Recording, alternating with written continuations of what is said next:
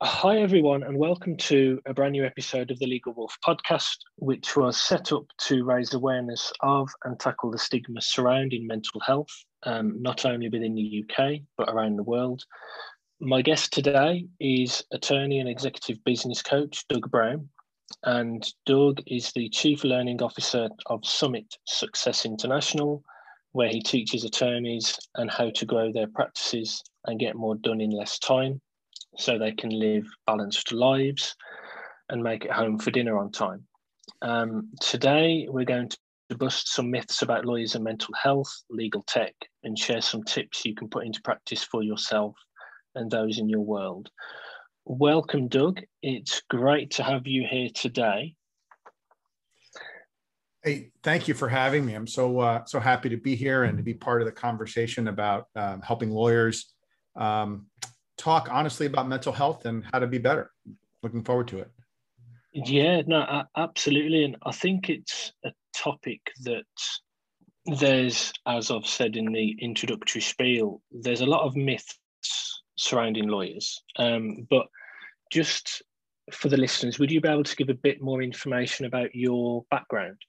Yeah, absolutely. Um, I've been in the law business as a lawyer and as an executive for, I did the math, thirty years, which is a frightening number for me. Wow. Uh, I, started, I don't feel like it. Um, I started off in, in the early nineties as an associate in a, in a great firm. Then I had the opportunity to pivot and go in-house because I'm an entrepreneur at heart. And I had a chance to go in and help a company wow. go from thirty to three hundred million dollars in, in turnover and revenue. And then got to go onto the business side, doing startups and turnarounds and really running, learning all about the business of businesses, which was very helpful as I made that transition. Um, and then I got to be a professor and a program chair in an M B A program where I taught innovation and leadership and business building. Um, so that's a, kind of an interesting journey. And that's when I got into um, the work that I do now, executive coaching and helping lawyers uh, get more done in less time and maybe even be home for dinner on time. And I got recruited as by way of background to go back into the legal world and um, become the chief executive officer, the executive director of the Connecticut Bar Association, and help them basically lead a turnaround uh, for that organization, get it back to prosperity and financial health. And then um, got to, I, I, after having ten thousand lawyers as bosses, we're going to talk about stress and overwhelm. ten thousand lawyers as bosses will do it. Um, and then I went into retail and helped to transition a family generation business from the fourth to the fifth generation. And all of that now helps me do what I do, which is help lawyers learn more about how to run the business of the law. And as it comes to our topic today, um, tackle and share some of my firsthand experience with um, some of the stress and overwhelm and mental health issues that come along with, you know, having so much responsibility and doing so many things so quickly. Um, because that's a lot of what I see in my work with with lawyers is is these.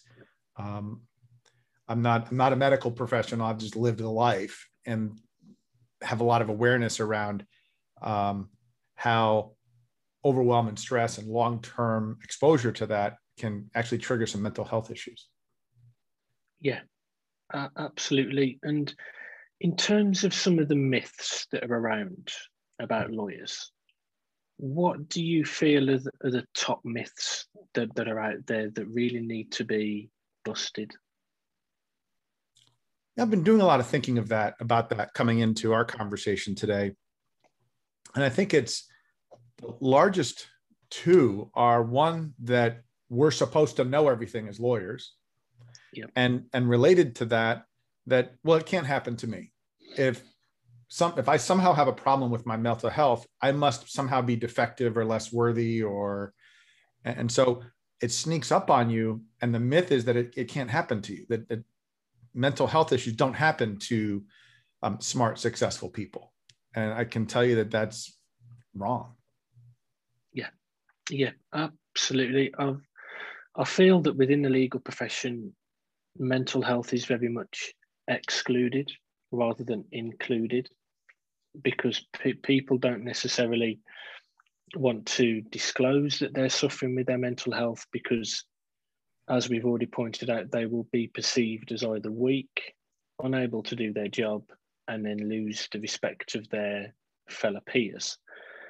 And I, I guess lawyers, they they have a lot of stress. Obviously, being a mental health lawyer myself, there's a lot of stress, there's a lot of pressure on lawyers with all the various audits that we have to comply with, with the various regulatory bodies. Yes. And really, I feel as if lawyers go from one audit to the next. They pass an audit, get that one done, then they work to the other one. And there's not much time to do what a lawyer is supposed to do, which is actual lawyering. Yeah. Uh, the system, I mean, let's just call it what it is. We're trying to raise awareness. The system is yeah. broken. Yeah. Um, lawyers, we do really important work. It consumes massive amounts of physical, mental, and emotional energy. And all we are taught in law school and in C L Es, and I love C L Es. I used to produce C L Es for many years, but it's all about the technician and the technical aspects of being a lawyer, and not about the personal management aspects, the emotional intelligence, the leadership, even of yourself, because those are somehow soft skills that are beneath lawyers, which is wrong. And I know I fell into the mode of, I just keep doing more. I'll keep helping other people. And I don't have to worry about helping myself, because if I'm helping other people, then obviously I'll be okay. And you're right. You wind up pushing and taking on more and doing more. And, and, and to the outward world, you're much more, you're being successful. Like, wow, how can you do all these things? Yet inside, there's kind of something dying inside. If you don't have a way to um, be kind to yourself and to replenish your, your, your energy so you can do the lawyer work. Um, and, and at least in the United States, up until not that long ago, you had to pass a mental, mental health, at least questionnaire, to even be admitted to law, to practice. You could go through and invest hundreds of thousands of dollars in your education, pass the bar exam, and the very last step, it's almost like it was a, looking back on it, it's like a joke. You've, you're totally qualified. Have you ever had any mental health issues? Because if you answer yes, they can say you can't be a lawyer. So it just pushes this underground. And, and at least in the United States, that's changing, but it doesn't take the stigma away. No.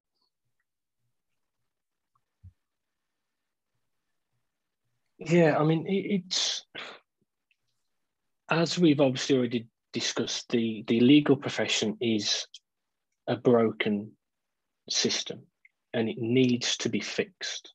Um, by allowing lawyers to discuss about any mental health problems that they have, um, in, in, in order to make it acceptable within law. I mean, ov- obviously th- this episode is purely focused on law, but it, it seems to be the corporate workplace whereby there seems to be a lot of stigma surrounding mental health, be that the legal profession, be that the finance and banking profession. Yeah, I, I, you know, Steve, I think that there's, so yes, the system's broken, but the the larger issue is that we have all experienced conditioning, yeah. um, that it's not okay to talk about this stuff, and it's not unlike um, the stigma that went along with alcoholism before people realized that that was an actual physical um, addiction. It wasn't a failure of character. Um, and so it's not just the system doesn't want to admit there's a problem. We don't want to admit there's a problem. It's hard to say, since lawyers, I was in, I spoke at the Maine State Bar Association in their annual meeting back when we could have in-person meetings. And I said, you know, who in here is a control freak? And everybody's hand went up. Some people put two hands up. So when you, so when you're a control freak, you don't want to admit that something is. And um, as a, as a control freak, I'm not judging, right? So that's that's a lawyer thing. Um, that admitting you've got these issues is, is almost like admitting you're out of control. It's not that you're broken. It's just, it's uncomfortable to admit that you're out of control. And, you know, in my experience, you know, there's people think that, you know, I guess the thing, the myth I want to get across is there's this perception, even within a discussion of mental health, that if you're having issues, you're somehow debilitated. right? You are have the classic signs of depression and, and all these other things. So you're non-functional. Yep. And then if you are functional, you somehow, maybe there's even guilt saying, well, I'm not that non-functional, so I can't have a mental health issue. The truth is that high performers, high achievers, it's you know, high performance anxiety, um, have all the same kind of things, but it's hidden behind this veneer of, of you're super successful on the outside, so it's not okay to talk about mental health issues. But, but what I experienced both with myself and with my clients is that over time, this hanging on to stress, this taking on too much, this long-term chronic um, stress and anxiety, I think will, uh, science will kind of back it up, triggers physical symptoms that um, uh, and, and other mental health issues that may not have otherwise showed up. And it's the, it's the very high achievers that need the help that are the very last people to ask for it, because you don't even want to admit it to yourself. I mean, even if the system said it was okay, you don't want to admit it to yourself. No, no, I mean, that's, that's very true, because I know when I was working in order to become a qualified lawyer, you end up constantly working. You work crazy hours, stupid hours, in order to prove that you are worthy, in a sense, to yeah. be a lawyer, and that you you have that work ethic, and you you don't have breaks. Um, and I have been for a number of years an insecure overachiever. You and I think a lot a lot of people who are at the beginning of their legal career are very eager, um, very accommodating. They they don't know the word no. They will say yes to everything. They will take on everything in order to please everyone.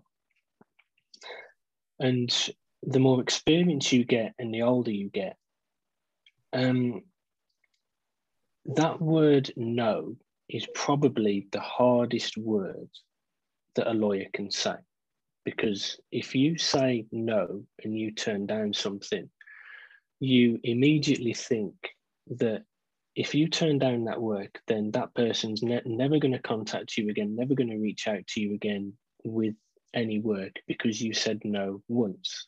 So the easiest answer for a lawyer is, yes, I'll do that. Yes, I'll do that. Then when you look at their caseload and they have a caseload of one hundred fifty to two hundred files, and the lawyer is tearing their hair out, struggling to manage all these files, only then does the lawyer realize this is far too much, but they feel so afraid to ask for help that then it just ends up being a, a deep spiral. Um, yeah. I mean, there's so much of the work that I do with my private coaching clients is around exactly that. Because we've been conditioned, I use the word conditioned on purpose, because by the time you get to the point where you can say no, you're conditioned that it's the wrong answer. And for whether it's fear of missing out of on a potential case or fear of what people will say to you. And, you know, ironically, we lawyers are kind of known as no people. Our clients think that we say no to them all the time. We should just let them do whatever they want. But then, I mean, the real issue is, and if you look at everybody who's you know, the most successful business people, no is the default answer, because when you say yes to everyone else, including in your example, taking on all kinds of clients, you're actually saying no to yourself. And it's worse than that, because you say yes because you're a person of service and you really want to help a lot of people. I have a client right now who I'm, we've been working on this for a while. And this is like a skill, like a habit you build up. It, you know, you know what to do, you know how to do it, but you still need to practice because old habits come in. And she wants to help everybody in family law. And I said, so what happens if you take on every case to your ability to serve the people who are already in your world? Well, I'll fail for them too, she says. Yes. So some, you've got to create boundaries and structure to be able to even do the work well, be even without worrying about being overwhelmed. And so we need a system. We need a framework to know what to say yes to, and know what to say no to and how to do it. I actually created a document for, for people on how to say no without being negative, because this comes up all the time in my speaking. Is, is I, I want to, I want to get off of this board. I've been on the board forever. I'm not sure how to say no because I might get clients from it. And how, how do I get off of the board? Well, so I had enough of those questions that I said, well, let me write a guide for you, including language you can use, because we need that as lawyers. If we have a, if we feel like we have a system, a protocol, not a computer system, but a, a step steps in a process, and we can follow that. That's what I love about working with lawyers, because if we give, if they recognize the problem and they have a roadmap to follow, we know how to follow it. I mean, we will need help along the way to not take an off ramp when we shouldn't, but we can follow that template. It, and the big thing I've found with lawyers and mental health is just recognizing that you're lost. Yeah. Yeah, uh, absolutely. I mean, there are a lot of positives about lawyers. We are ac- academic, we're very methodical, we're very precise. Uh, we deal with detail and attention to detail. Um, but I would like to focus on this conditioning. Where do you think this conditioning starts with lawyers? Does it start as early as when you're at university studying law? Yeah, I, I, I think that the law, um, we almost self-select for people like that. We are driven. We want to make a difference in the world. We're used to being really successful. And we have a challenge in front of us. Let's do it. You know, I'm going to just go. I, I, that same room full of people, I said, so when you, how did you be, decide to become a lawyer? And a lot of people just fall into it. It's like, it just kind of happened. And so I think it's self-selected. It's part of the culture inside of university, inside of, of law school. And it's um, maybe has something in common with medicine, where there is the hazing going on.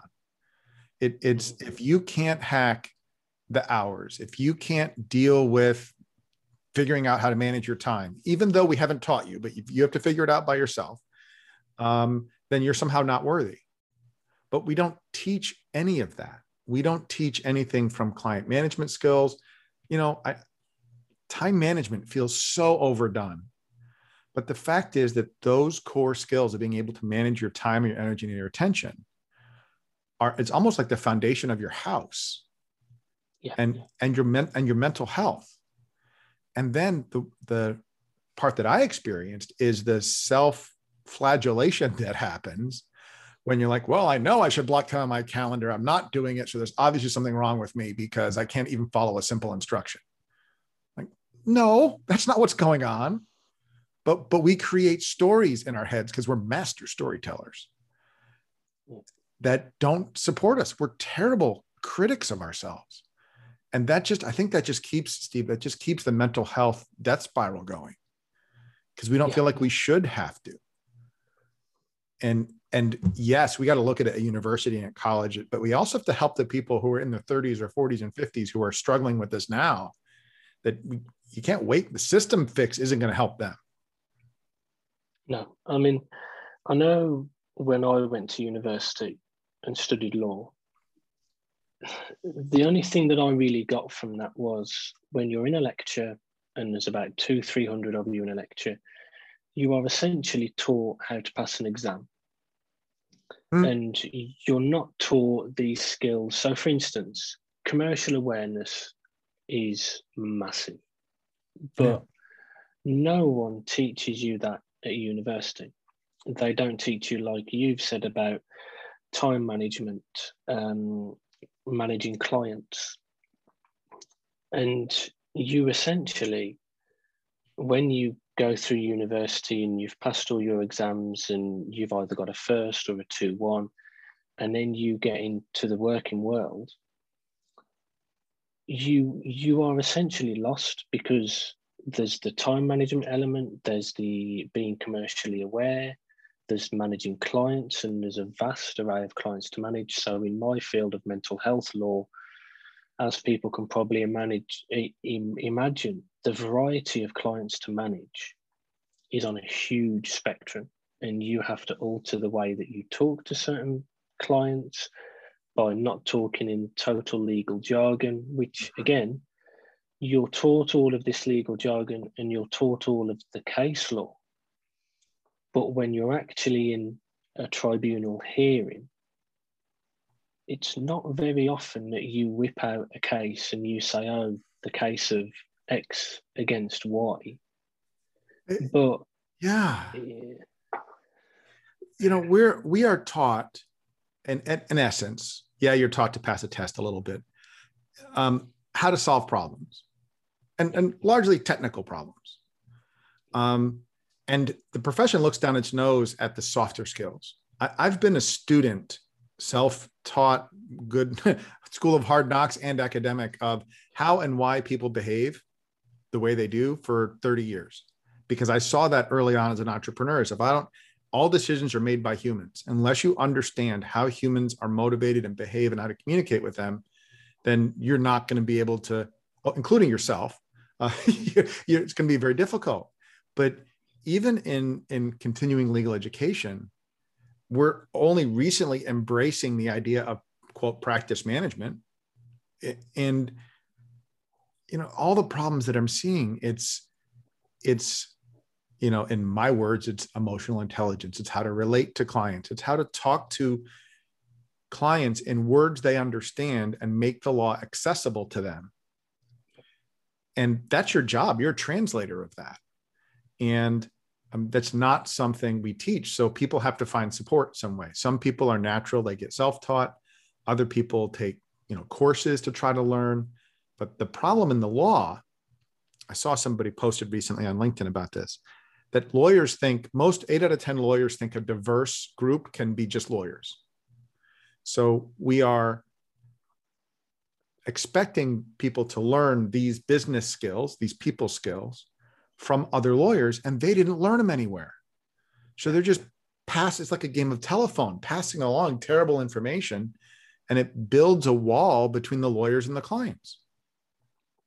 And part of the systemic thing we need to do is we need to open up the notion that non-lawyers can teach C L E, and that C L E topics should include emotional intelligence, more than just time management, um, you know, how to actually market your practice, um, how to recover from adversity when you're, you know, you're, somebody calls out of the blue and interrupts what you're doing. How do you get your brain back on track? Because now your brain's off to the races, worried about that thing when you're trying to be present where you're at. Those are all what lawyers call soft skills, but that's where I think the rubber meets the road. Yeah, absolutely. And in terms of solutions to make lawyers' lives easier, I know there's been a lot of talk about legal technology. Mm-hmm. How can we use legal technology to our advantage? Um, that's that's a great question, and I have an answer. And it's a couple parts. First, we have to recognize that all technology is, is an accelerator. It will take, literally take whatever process you have programmed into it, and it'll do it really fast. So you have to have an understanding of what it is you're trying to accomplish and the steps you want to take to make sure the automation that you choose will actually get you where you want to go. And I see a lot of lawyers like, well, I don't know how to manage my practice. I'm going to just buy a practice management system, and that will somehow magically solve my problem. Got a lot of experience in implementing technology. And if you don't, and in every single implementation, those people come back and ask about your business processes to make sure it'll match up. And if it doesn't, technology just becomes another thing that's causing stress, another thing to learn, another thing that feels like it's in your way. So you're, you gotta have the right mindset. You gotta understand what you're trying to accomplish. And when I taught students this in, in the M B A world, it was about business plans. You, you're not going to go from zero to Amazon overnight. Pick a process that can give you the most leverage. Accounts receivable, time and billing. Work on that. Step into the technology rather than, than just somehow trying to do so much that it just causes overwhelm and you don't use it. I, I've seen people spend tens or hundreds of thousands of dollars on technology. They give it two weeks to work. It doesn't work and they go back to the old way of working. And then it's technology's fault. It's not technology's fault. No. Um, so technology is enormously important because we still have, I still have clients when they first come to me, they're keeping track of their time on spreadsheets and they're rekeying and they're dictating into tape machines and having somebody transcribe it. And they're afraid of technology. So this is the other point I want to make in technology, and it goes to delegation too. They're afraid of losing control. And they have this illusion that if they try to do it themselves, it's under control, but it's not. If you use technology properly, you actually get more control and visibility to what's really important than having this illusion that somehow you're doing a good job at it. But it, it has to, it, it can't be just looked at as I'm suddenly going to go buy this thing and all my problems are solved. Yeah, uh, absolutely. I mean, there's, there's a lot of law firms over here in the U K that still use dictaphones and the secretary types it up. And you kind of think, I mean, the law has always been stuck in a time warp. Mm-hmm.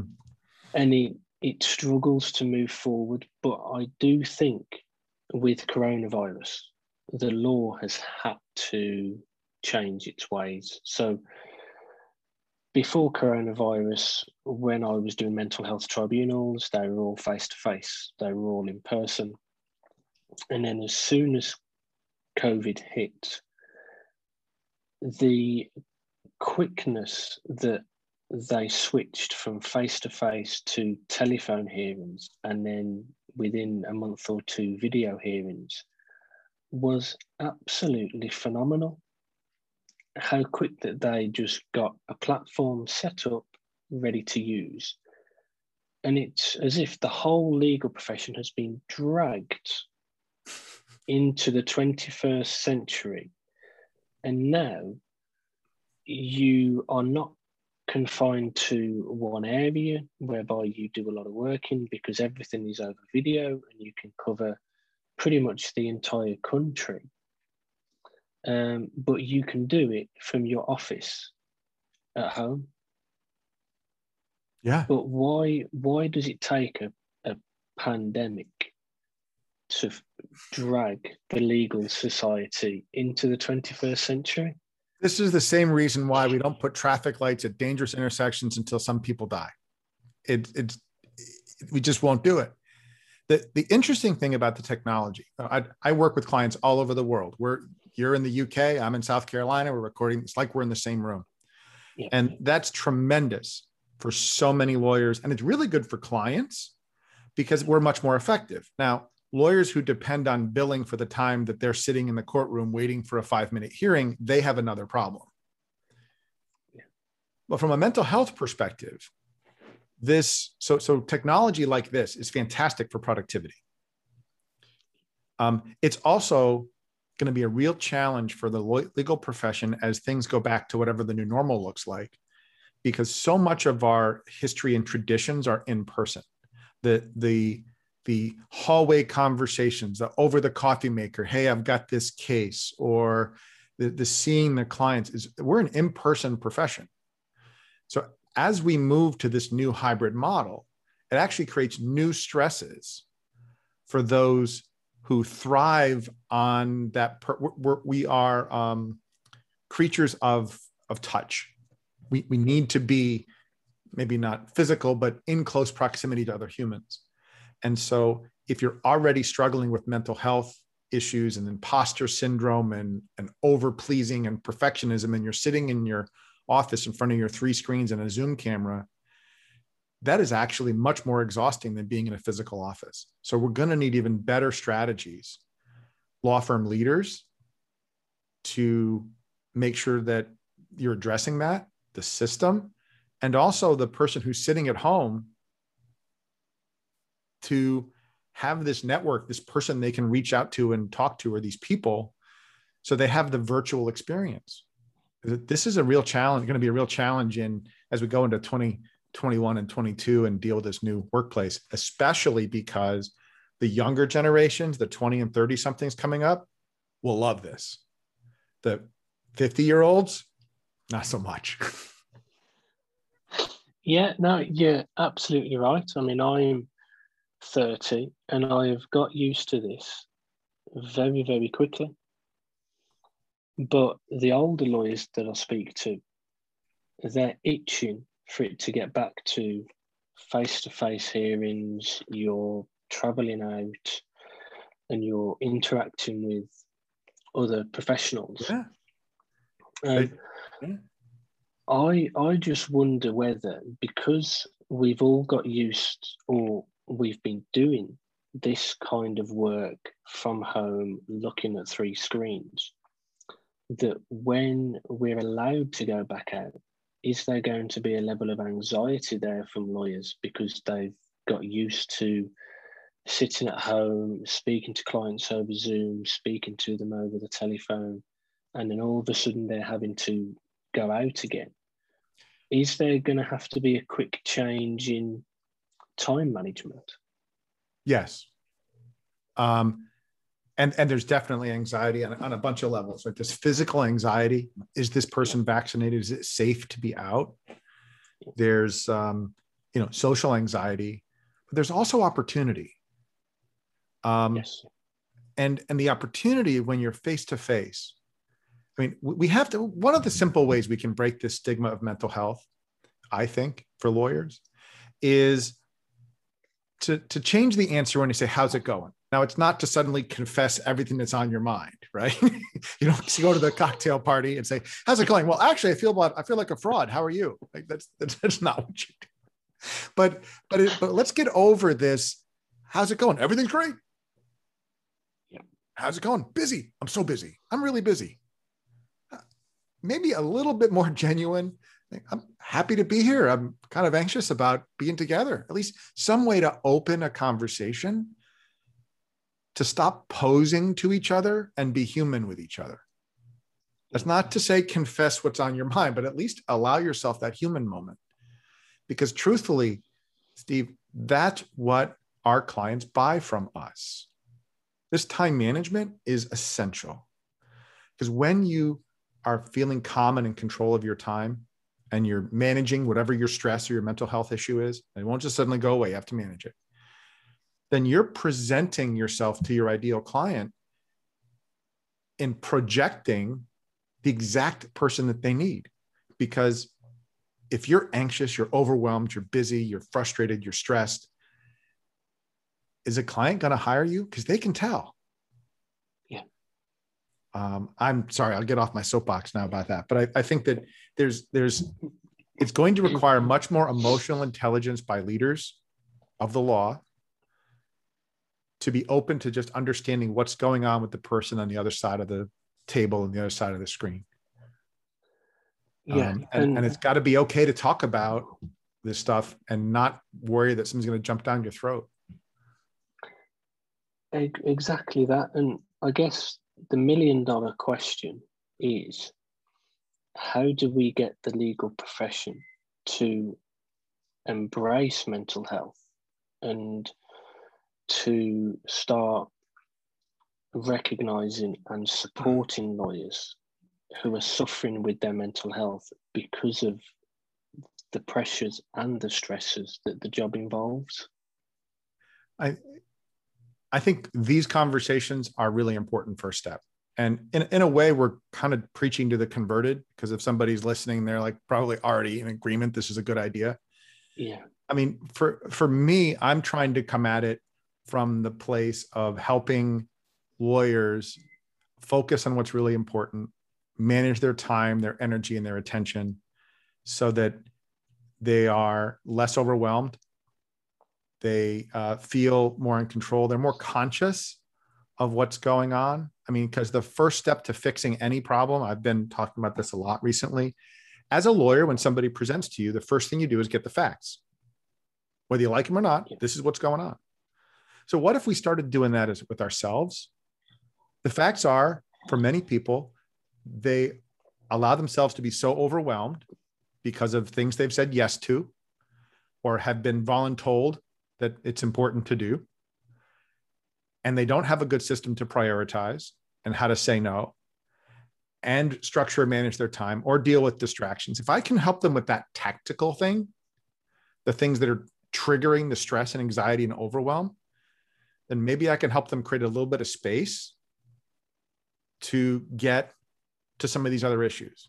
Because I, I don't know that you need to get someone to the place that, like the uh, Alcoholics Anonymous, Anonymous says, well, I, I'm, I've got mental health issues and I need help, right? That's, that's a really big bar to ask somebody to get over. Yep. But if we can work at it from the ground up with how do you manage your time, energy, and attention? How do you have a system so you're not selecting clients who you hate working for and who drive you crazy and who don't pay you, which further creates stress? If we can work on that, then I think it makes a little bit of a difference. And and these conversations about mental health. And you know, one of the things we talked about before is, was like, where do people go for help? And I, I really think, you know, at, at least in the United States, every state bar association has a lawyer's assistance program. I got to know the people who ran it in Connecticut when I was leading that bar association. Um, they are lockboxes of information. They will not share anything about anybody that comes to them. And it's, so it's a safe space to get help. Um, your physician, because sometimes you need some actual qualified medical help. And your community. And the community, I'm ta- not talking about the other lawyers in your firm, or maybe even your family, because you've, I mean, you've still got expectations, but there's got to be a group, whether it's a community or a coach or a therapist, who is a totally safe person can talk to, to talk to, and who can tell you the truth, including you're doing okay, you're doing well. Yeah. And because when you try to go this alone, look, I, I went this alone for a long time until I couldn't. And then when I did, I'm like, why did I try to do this by myself? Yeah. Um, so there's supports available, and you don't have to admit you're broken to go get support. All you got to do is say, I ne- I'm curious about, I need to learn how to be better. Because then you're tapping into your lawyerness, because we're learners, we're problem solvers. Yeah. Yeah, uh, absolutely. I mean, in terms of mental health first aiders, do you feel that they would be an asset within law firms as a go-to for lawyers who are struggling?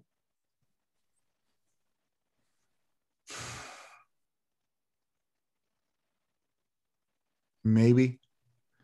I think the big I've been teaching C L Es and I've been coaching for twenty years. And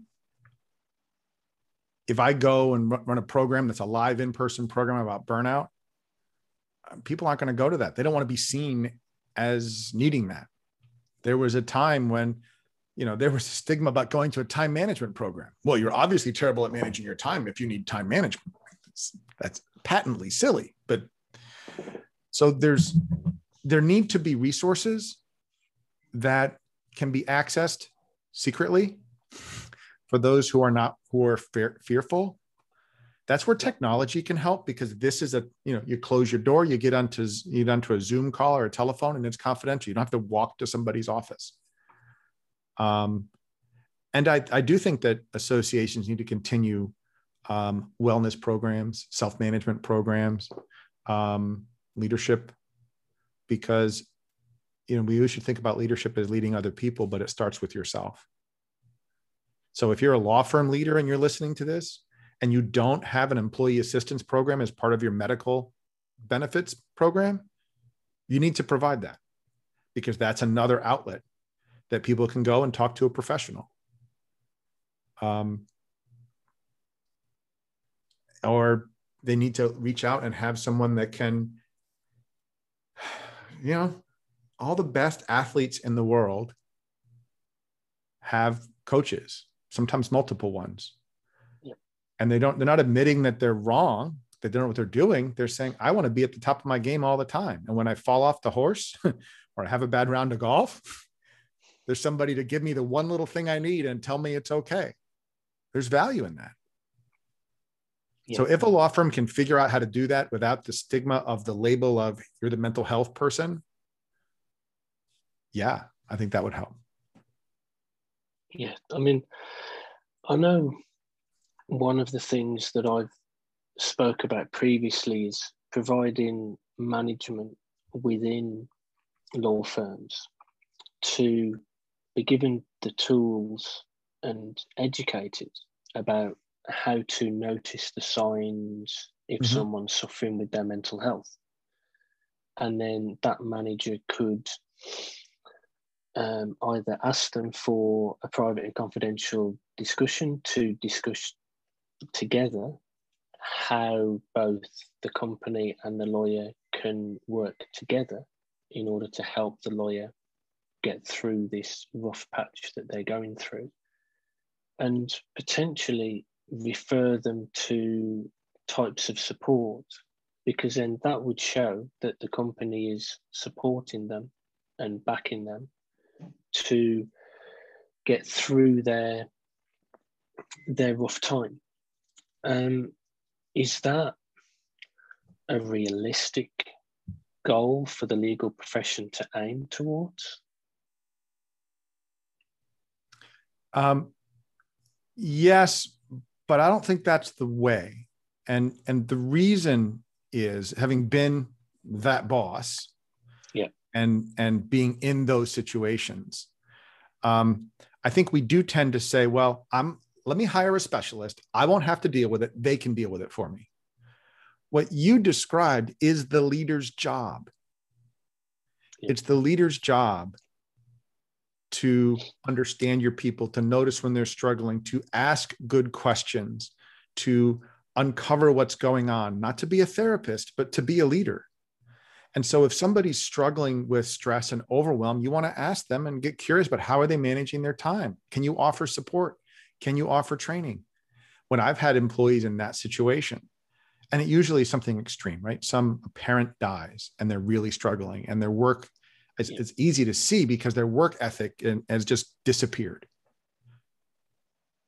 My, the farthest I can go in the United States is to provide them the information on the, the employee assistance program and the lawyer's assistance program, and assure them that um, if they encourage them to do that, and that there's no way I'll ever know if they did or they didn't,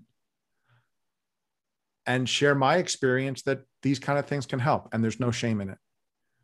But there's only so far you can go as a leader. But if yeah. lawyers outsource that, if it if if they don't take it upon themselves to learn that, then they're abdicating their responsibility as a leader. And and so if they have all part, basically all lawyers who are going to lead should have training on this, so they know how to do it. And that lawyer should have someone they can call. Hey, I've got this employee, Steve, who I think needs support. How do I approach it? They should have a resource they can support, but it's up to them to, to take the action. So for, yeah. my answer is yes, it would help. It's my difference with you is just on the how. Yeah. Yeah. Um, so, I mean, to finish, mm-hmm. um, I always like to end on a fun question, because okay. these sessions can be quite deep, quite intense, because it's... yeah, let's it's, back up. Let's back up. um, so I guess what, what my question would be is, if a movie director came to you and said that they want to make a film about your life, and okay. you and you could pick the actor who played you, who would it be and why? You have a lot of fun with these questions. I can tell from it. That was not one I've heard you ask before. um, well, of course, no one would want to make a movie of my life because it's not all that interesting. You know, I'm not sure what the theme would be of the lawyer trying to find his path and trying lots of things and learning along the way. But Um, that's just a way of buying time. Um, so the question was, who who would I select to to be the protagonist? Um, I don't know. So I'm going to give you an answer because we're lawyers. We make up answers if we don't know. I would probably. I've I've always been an Indiana Jones fan, so I'd probably pick Harrison Ford yeah. because he never gives up and doesn't let the truth stand in the way of what he wants to do. He figures out a way. So that's that's my answer. Perfect. And I would just like to finish by saying it's been an absolute pleasure having you on the, the podcast, and I'm sure that the listeners would have taken a lot of insights from it. Um, in, in terms of mental health within the legal profession and busting some of those common myths that are around in regards to lawyers. Um, so once again, thank you for agreeing to be a guest on the podcast. You're quite welcome. Can I uh, give you my uh, way people to contact me if they want to continue the conversation? Is that okay? Uh, absolutely. Yeah. Okay. Um, so um, I am uh, Chief Learning Officer of Summit Success International, a personal to professional development firm. My email address is Doug, D O U G, at summit dash success dot com. And I will also have resources uh, for Legal Wolf um, listeners on my website at doug brown j d dot com, where um, I will link out for you the how to say no without being negative, and some productivity tips that um, I've developed for my private coaching clients. Happy to make those available. Uh, again, my website, doug brown j d dot com, and Doug at summit success dot com. And uh, thank you so much for the opportunity. Keep up the work that you're doing. This is really important, and um, every conversation helps.